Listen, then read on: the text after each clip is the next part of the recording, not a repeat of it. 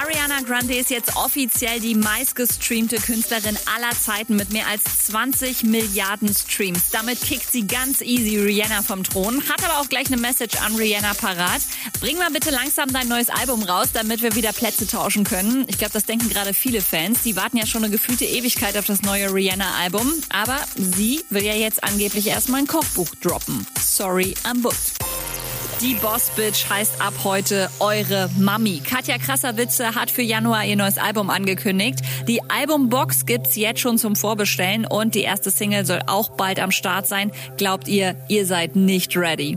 Nura ist mit ihrem neuen Buch, das seit Anfang August draußen ist, aktuell schon auf Platz 10 der Bestsellerliste. Die erste Auflage ist komplett vergriffen, aber keine Panik, es wird schon nachgedruckt, schreibt sie. Kanye West will eine christliche Version von TikTok starten, quasi mit zensierten Videos, die im Einklang mit seinem Glauben stehen. Äh, ja, war klar, dass jetzt alle aus Gag bei Twitter tanzende Jesus-Videos posten, oder? Update mit Claudi on Air. Jetzt auch als Podcast. Für tägliche News in deinem Podcast-Player. Abonniere I Love Music Update.